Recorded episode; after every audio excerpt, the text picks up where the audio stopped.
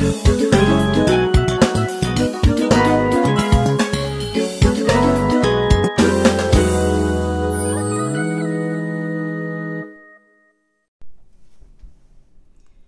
生が面白くなる。生きるのが楽しくなる。スクールオブライフ。何でも可能姉妹姉陽子と。妹さゆりと。そしてメントレしんちゃんでお届けします。はいよろしはくお願いします今日はですね、えあの話すテーマっていうのはちょっと考えてもみたんですけど、うん。それをそれよっかですね、うん、それよっか。それよっか。さっきですねさゆりさんとさっきから本当に今こう話してるわけですけど、うん。こう陽子姉さんの様子がいつもと違うと。それでどう違うかまったりしたそうそうそうそう。このなんか僕的にはうん何かいいことありましたというかねなんかこう、こうなんかほのぼのしてるっていううんかなるほどね。ほのぼのしてるうんうん。なんかこう力が抜けてリラックスしてる。いつものようななんかちょっと前のめり感がないと思いました。そうですね。うん、なんかこうもやがかかってる脳にちょちょっと曇りがあるような感じなんですけど、それすらもなんか面白いですね。脳にうん。曇りがかかってもやがかかってるって。どういうふうになだってるのかスカーンパーンっていう感じはなく、うんうん。うんうんみたいな感じのトーンなんですよ。それは一体どうしたのかってことで、はい。そのこうテーマさっきねこれやろうかって言ったテーマではなくうんうん。陽子姉さんどうされましたっていうやつを 実はですね。何何があったと？何があ何があったと？うん。まあ、こういうのはあんまりやらないですけど。そうですそうね。何がどうしたってじゃあそれ。私はで多分ですね普段そんなに飲まないのに先週は3回飲むっていう。飲む？飲む。お酒を酒飲む。そうそう。っていうのがなんか続いたんですよ。はい。はい。でしかも昨日の夜はですね楽しかったんですけどフラメンコにですねあのお誘いを受けましてですね、はい。あののんべの人たちと一緒にいましたと。でえ。えなんかね6000円であのスペインから来た歌を歌う人とダンサーと日本人のダンサーとあのギであのギタリストの人のもうはい。本当に素晴らしいうん。パッショネントなですねうん。パッション満載のショーだったんですけど、うん。飲み放題だったわけですね。あの 入場料に含まれて飲み、えー。私はそんな飲む人じゃないのでうん。美味しいものをちょっと飲みたい人なんですが、うん。まあまあまああのカバ、えースペインのあうん。のスパークリングワインですね、うん。はもう2杯ぐらいでいいかなと思ってたらあのなんか終わった時に気分が良くなっちゃった仲間たちがですね、うん。ボトル入れようって言ってボトルを入れてくれておおこれだよって一緒のテーブルになった人が言ってはいはいって言ってなんかこうなんか飲むことになってしまいそこからまた白ワインを何杯か飲んだんですけど はい。あの私結構酸化防止剤好きじゃないっていう人でワインに入ってるやつですね。ワインに入ってるやつですね、はいはいオーガニックでも酸化防止剤が入ってるのって多いんですけど、うんまあ、あのオーガニックでもないし酸化防止剤が入ってるワインは特にあんまり得意じゃないなっていうのをちょっと何杯か飲んだのがなんかモヤモヤと残ってる感じが私の中にあります。水をいっぱい飲んできたんですけどねみたいな、ちょっと待ってくださいね。うん、確かにね、なんか表現がちょっとおかしいですよね、その。表現がおかしい。このちょっとスペインから来たはいあれですよ。スペインから来た歌を歌う人とうん。あのダンサーですよ。うん。はい。片方は歌を歌う人でこっちはこっちはダンサーなんですね。えじゃあカタカナと日本語だから。片方となんかこうスペインから来たシンガーとダンサーとか言いそうじゃないですか。い。つもの横根さんだったらね。ね。ということで。だからスペインから来た歌を歌う人ってどういう人ですか？なんかねマフィアみたいな人だったそうなんかそれがちょっと得意じゃない感じですかねって。うん。なんか最近こううん。あの美味しいお酒は嫌いじゃないし、うん日本酒とか特に好きあの、はいあのはい。ご飯も美味しくなるしうん。好きなんですけど、だんだんこのなんかなんか気分が悪くなるっていうのは何かなと思ってるうちやっぱ酸化防止剤苦手かなっていうのが。へえよくそれにでもなんか行き着くというか。あよく自覚できますねそれ。なんか比べるじゃないですか。あの時はすごい良かったのに、はいこの時はダメみたいにやっていくうちにあれかなってなってきた、えー。同じお酒を飲んでても違うぞっていうこの辺は冴えてますねいつも 今ちょっと今はいはい入りました。これね皆さん音だけ聞いて分かんないかもしれませんけどの視覚的に見てたらすごい面白いです。よ、なんかねもう自分のなんか眉毛眉毛で間違えた。あのまぶたがねちょっと普段よりも重い感覚があるんですよ、うん。それでさっきからこの辺がこの辺がって言ってるそうそうだからなんとなくもやがかかってる感じ目のが周りがねそうそうそう。トムとジェリーであるじゃないか。トムさんが眠たいんだけど眠るのを我慢して、うんうん。目にセロテープ当てるからマッチあマッチ棒でこう支えてるっていう。ねあれはそうしたい気分ですけどね、こうやってそうマッチ棒が折れて寝寝ちゃうとかね。うん。いやまあでは今ねお話聞いてあそそんな感じなんだ横でさん。なるほどって私は思う思いつつも、なんかやっぱりしんちゃんが なんか今日横でさんいつもと違うって結構早めに言ってましたよね。言ってましたよね。出会ってうんね。さすがなキャリブレーション。さすがうん。なんかそのセンサーというかアンテナというかね。そうね。だからもう、うん。なんかあの漂ってる雰囲気が違うんですよ。何いつも見えないものが見えたとか。そうそうそうそう。なんかだからね最初はね、はい。なんかあのまた例えば昔のお友達と一緒にね、うん。あのコロナも少し明けたからってことで、うん。なんか南の島かなんか行ってなんかもう解放してきたのみたいな感じなのかなっていうこのほんわか感というかねうん。なるほどなるほど。あのちょっとなんか興味本位で聞いてもいいですか？それじゃあそのキャッしんちゃんがキャッチするのはんなんかいつもと雰囲気が違うぞみたいなところからこうなんか気づくわけですか？そうそう今そうそう。そのほんわかって言ったみたいそうそう。へー。いつもはほんわかじゃなくて何なんですか？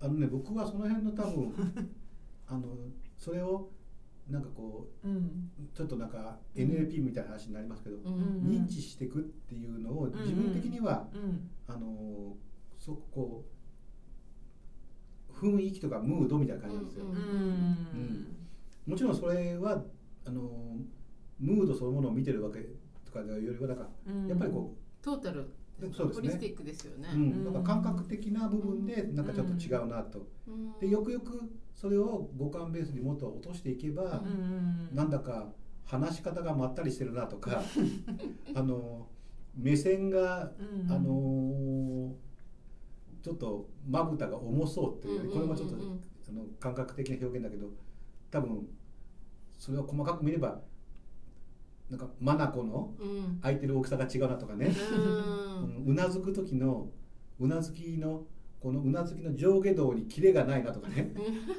切れてるあスピードとかっていうことそうそうそう。で音声的な反応もね、はい。あのそれねってこう滑舌力じゃなくて、うんうん。ムーグムーグムーグみたいなね。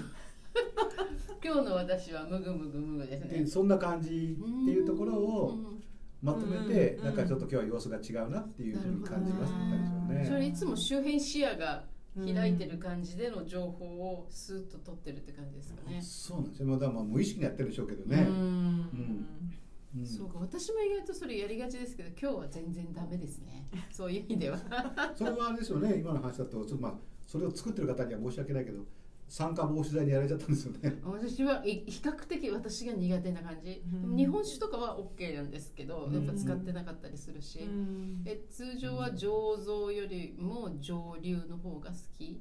じゃああれですかウイスキーとか飲むんですか？うん今のは昔流行ってたじゃないですか。私たちが学生時代は。はいはい。もうウイスキーとか流行ってませんでしたか水割りみたいな。流行ってましたね。あの頃はちょっと、うん。あのあれですね。ちょっと言いよう飲んじゃいましたけど、あのウイスキーもね、ウイスキー的何かで作られたウイスキーとかがありましたからねう。んうん。そうでしばらく低迷してたけど、うん日本のウイスキーも、はいまたちょっと戻ってきてね海外でもすごいねうん注目されて山崎とかねうん響きとか、そっちの方ですね。まあ、うん日本のあのウイスキーがあのよ戻ってきたのはね、サントリーさんとかが唐揚げのコマーシャルやったりとかね、あハイボール？ハイボール。そうハイボールをみんな飲むようになってますよねそうですよね。最近ね。そうそうそう。ハイボールで復活したの。その前はそうサントリーさんがやってたのはあのロックで飲むみたいなね、ねワンフィンガーとかツーフィンガーなんていうね、そういったことを使ったりとか、うんうんうんその前はもう関係ないです。なんか少し愛して長く愛してみたいなけど、出てくる人で勝負したみたいなね。う んうんね。今反応できる人と反応できない人だけがどねそうね私たちはもうもう顔がピッてかんでね。ね、あのちょっとかすれた感じの色っぽいのでね。そうなんですよね。好きでしたか？まあ綺麗な人は綺麗な人が嫌いな人っていますかね。まあね、あの頃の CM はなんだかこう大人な世界みたいな CM がねたくさんありましたもんね。だからウイスキー飲むんだったらね、うん。そんなねハイボールにして唐揚げで唐揚げもう一丁なんじゃなくてちょっとこう オレンジ色の明かりの下でねこう氷があってこうカラカランって言いながら、そうね。こうボソボソと喋るとかね、うんあるいは喋らないみたいなね。うん。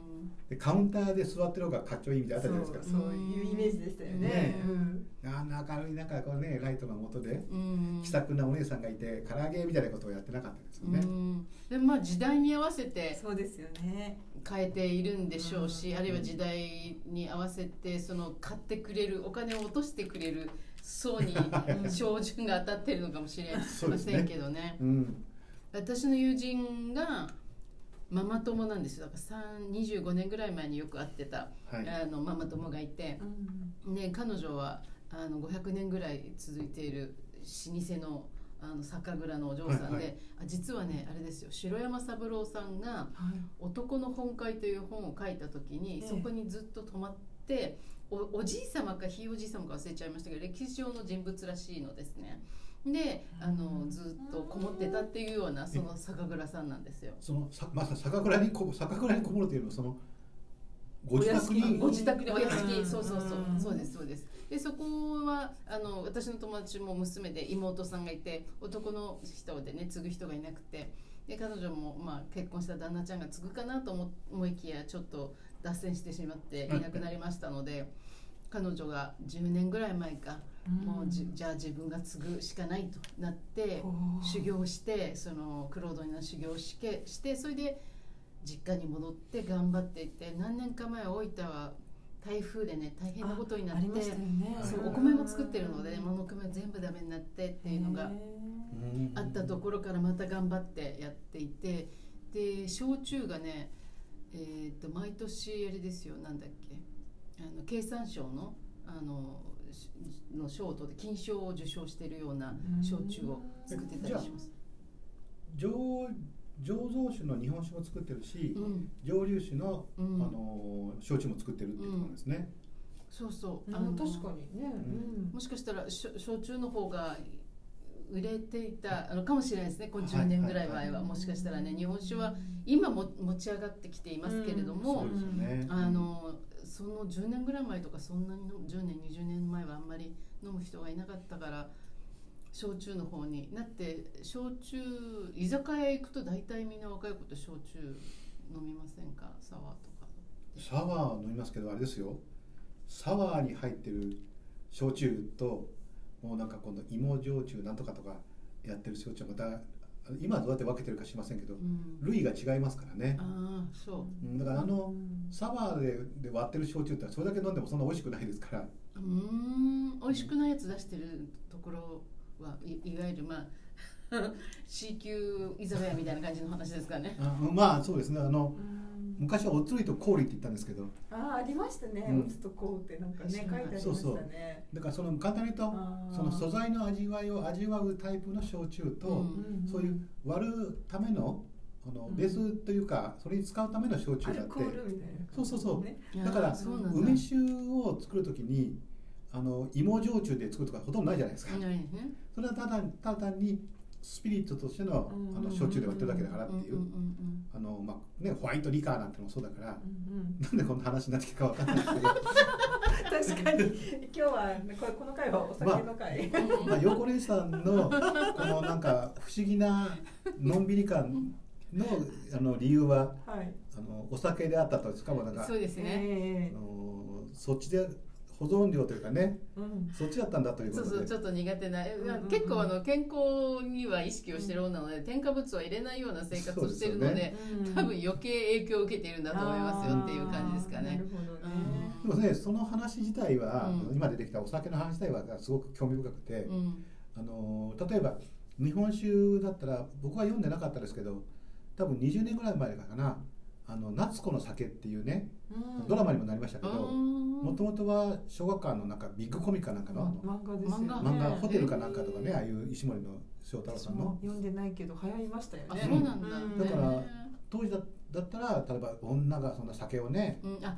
やるなんてっていうのはあったかもしれないけど、うん。うん。そういった影響があるから、うん。iPhone はの読んでるのはほとんど男性のある程度の、ね、年代の人だからってこともあったのかもしれないなと思いますし、うん。焼酎もね、うん。20年ぐらい前にちょっとルネッサンスみたいなのがありましたよね、ルネッサンスですか、うん、こういう、うん。いわゆる引き継いだ人たちが30代しかも今の方と同じように女性の方たちが引き継いだりしてうん。で飲み口が軽か軽かったりとか、うん。いわゆるなんか焼酎飲むのはおっさんがみたいな、がうん、っていうあのあの雰囲気じゃなくて、うん。あのすごくうんあの軽い感じのとか飲み口爽やかみたいな焼酎がいっぱい出て、うん。で美味しい焼酎をなんか僕たちも飲んでたから、うん。うん。っていうようなのがあるのでちょっと興味深いなと思いますよね、うん。話聞いてても。なるほどね、うん。なんか時代の流れで変わっているわけですねお酒の感じもね、そうそう。多分だから昔のそのウイスキーカラカラの頃はうん。僕たちはだからイメージで飲んでるんですよね。う。ん、あ 大きかったですよね。だタバコを吸うのもイメージで吸ってるっていうのもあありませんでしたか？あなんとなくね。なんかああの頃はまだね大人っていう概念があったんですよ。ありましたね、うん。大人っていう概念がありそうました大人っていう概念と子供っていう概念があってう、ん。陽子さんもまだ子供だよなみたいなこと言うと なんかそれはねちょっと恥ずべきことみたいなねイメージがあってうん大人になれよとか言われるとうん。なんかねうーみたいなのあったんですよね。今ないですね。そんな会話あるんですかね今？いやもうほとんどないじゃないですかだって子育て25年とか言っちゃったりとかするんですよ。25年ですよ。はいはいはいはい。25歳までですかってことじゃないですか。なるほど。どっちかっていうとだから、うん。あのいいつまで子供でいられるかじゃないけどなんはい。かそういうところもなきにしもあらずというか、そうですね。大人にならなくてもやっていけるだったのか大人が子供にしししてしまっていたのかわかんないですけど。その大人と子供の意味合いもその頃と今のではだいぶ違いそうですけどね。そうですね、うん。でしょうね。うん。あの改めてね何何かの折にこうちょっと見てびっくりするのはあの僕たちがまさにこう高校生ぐらいの時にねやっていたテレビドラマなんかを見るとその頃の高校生ってなんかもう今だと30代の人ですかみたいな感じじゃないですか。あそうですね まあ10歳くらいは違って見えますよね。違うよね。うん。うんうんもう頭の中身も違ってるっていうかね。そうでしょうね、うん。なんでしょうね。面白いですね。人生が長くなったからでしょうか。なん幅が文化的なものもあるの。だってねそれこそ昔の時代は11時過ぎのテレビとかなんかも絶対見せちゃダメよぐらいなあのアダルトな大人な、ちょっとセククシーすぎるものとかやってたわけじゃないですか、うん今だって12時過ぎてもなんかミニスカートの制服みたいな子たちがいっぱいや出てきたりとかするような、そんな感じですよね。違いますよね昔とはね。そうですね。大橋巨泉さんたちが番組作ってるような頃ですよね。そうそうそうそうそうそう。だからなんか全然違いますねそこはね。うん確かに確かに。うん。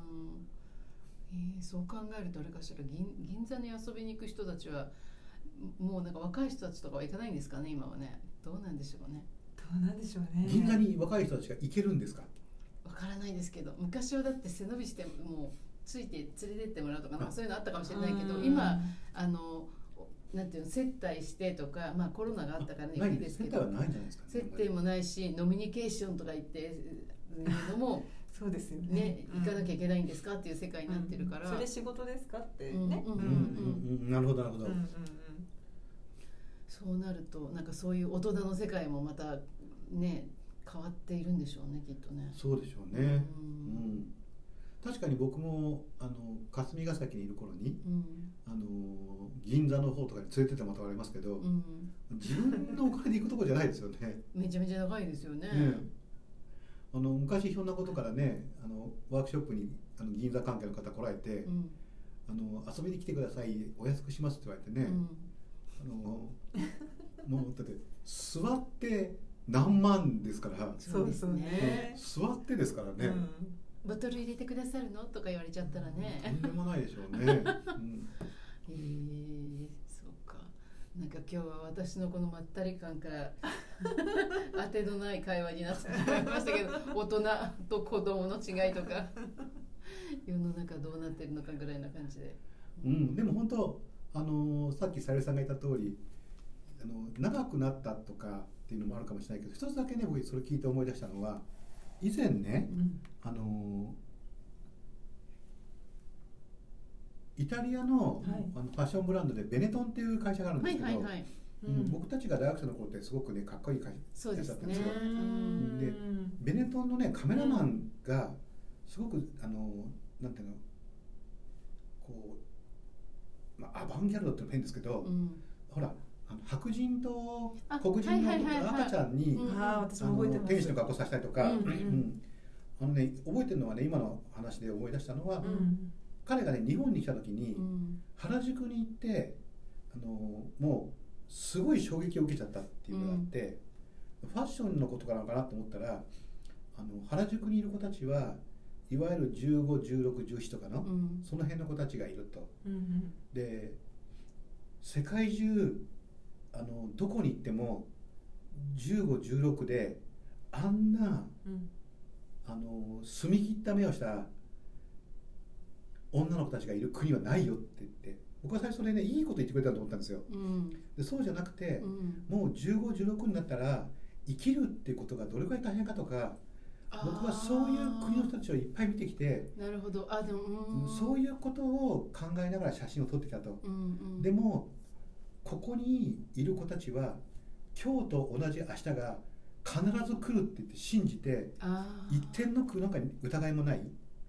そういう子たちだけが住んでる街があるってことを知ってそれすごいですね。もうもうひっくり返しそうになったってこと自分の価値観が。それは30年ぐらい前の話。20年ぐらい。30年ぐらい前だと思いますああじゃあもう本当に バブルで、80年代後半ぐらいじゃないですか、だよねベネトンがやってね。ね。うん。そうですどんどんやってねじゃあ日本がって。すごくイケイケな感じで、そうそうそうそう。あーでも今は違うでしょうねそこはね。ね。どんな目に映るんですかね今ね。今の若い子たちをね。その方が見たらね。あの撮るとね。ううん。んまあそのね生きることとか大人と子供って意味でね、うん。ちょっと今ふとそのことを思い出したわけですけどね。なるいうことでちょっと頭に雲のかかった私の トークでしたけれども、えー今日はいかがでしたでしょうか？皆さんもねなんかいやいやあのこういうの飲むとああだとかっていうお話もあればですね、えーお寄せいただければと思います、えー今日のスクールオブライフいかがでしたか？